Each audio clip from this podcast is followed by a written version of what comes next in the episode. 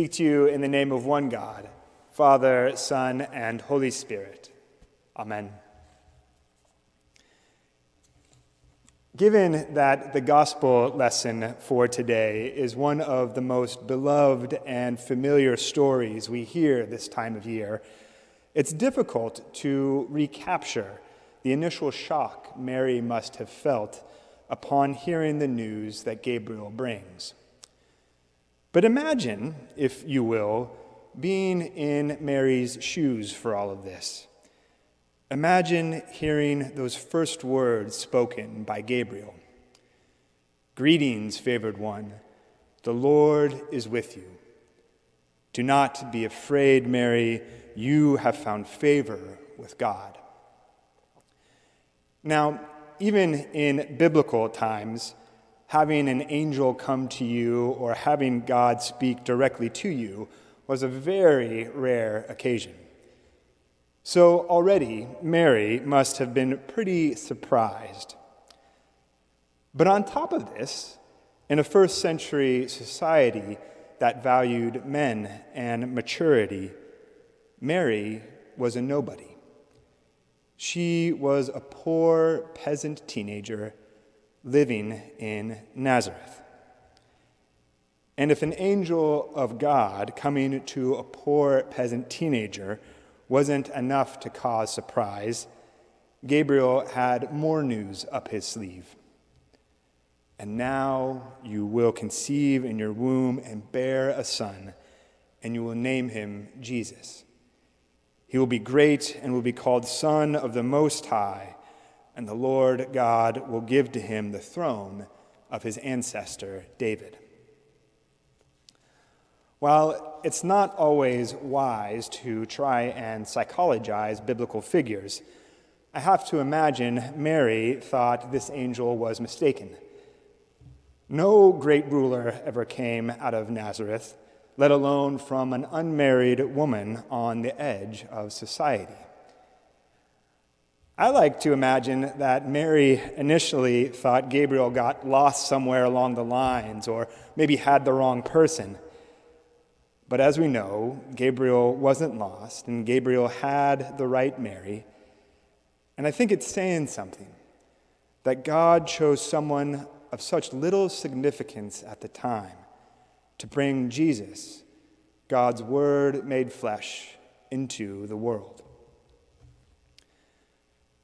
The astounding news of Jesus' birth, in fact, follows a pattern of similar miraculous births we hear about in the Bible. It reads like the wondrous births of Ishmael and Isaac in Genesis, Samson in Judges, and John the Baptist here in Luke's Gospel. And these stories all sort of follow the same pattern: an appearance of a divine figure, fear or confusion on the part of the person receiving the news, some sort of announcement, denial or objection on the part of the recipient, and last but not least, a blessing from the divine figure. And following this pattern, the author of Luke places the account of Jesus' birth story into the context of human and specifically Jewish history.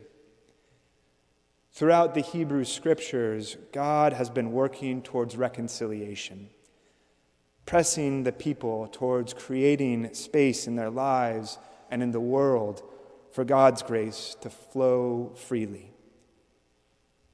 And this theme comes to a climax in Luke's Gospel with the story we hear today.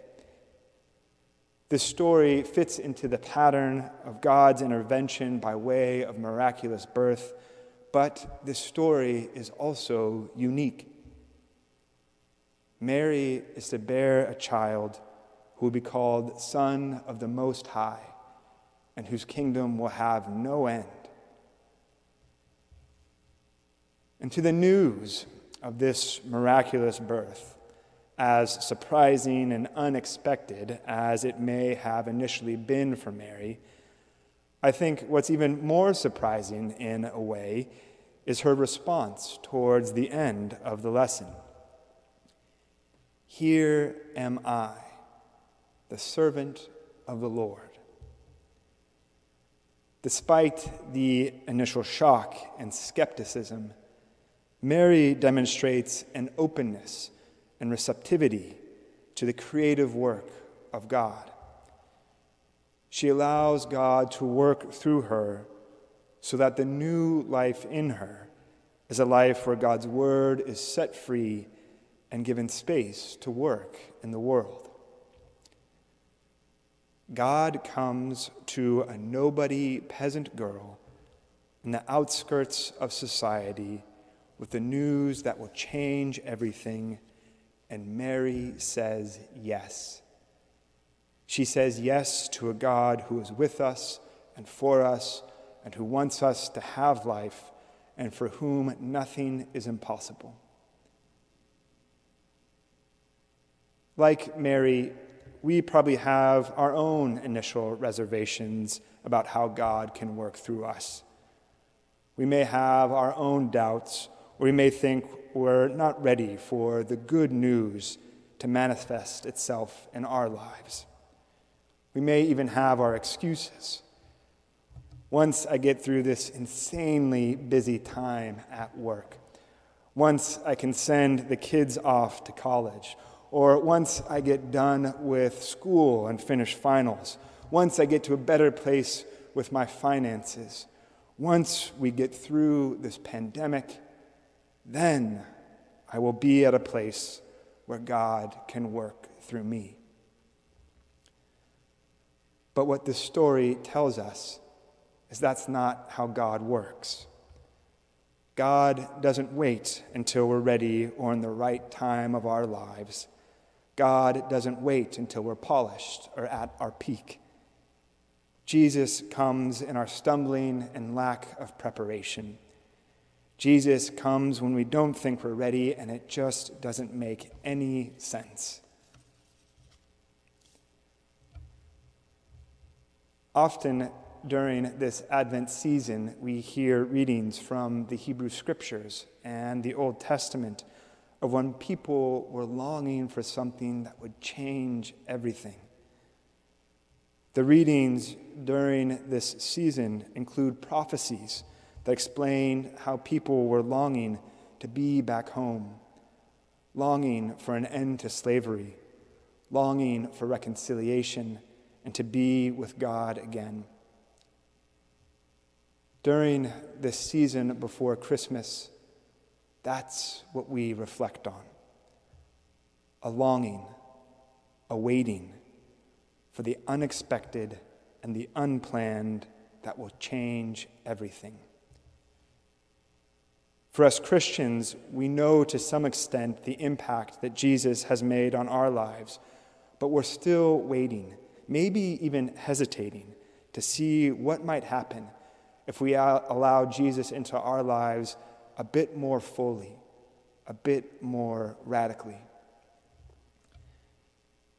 In what is traditionally in our culture a chaotic and busy time of year leading up to Christmas, Advent tells us to slow down, to take time, to open ourselves up, and allow ourselves to grow.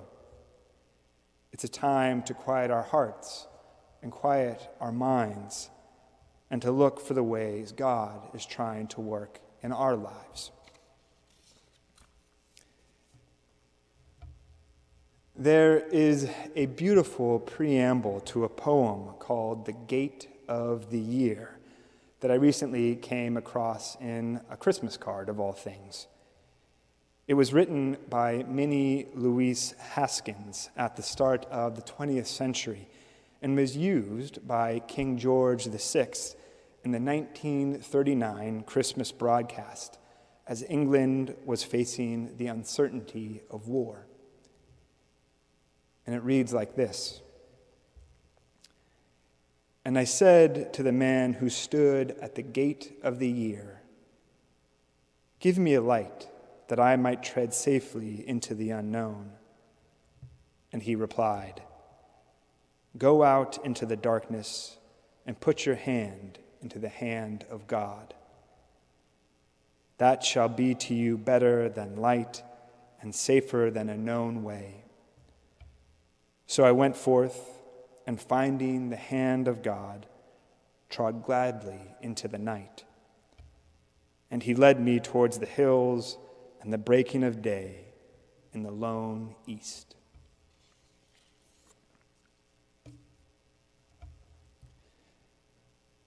In the midst of the surprise and confusion that Mary must have felt at the Annunciation, she went out into the unknown and put her hand into the hand of God.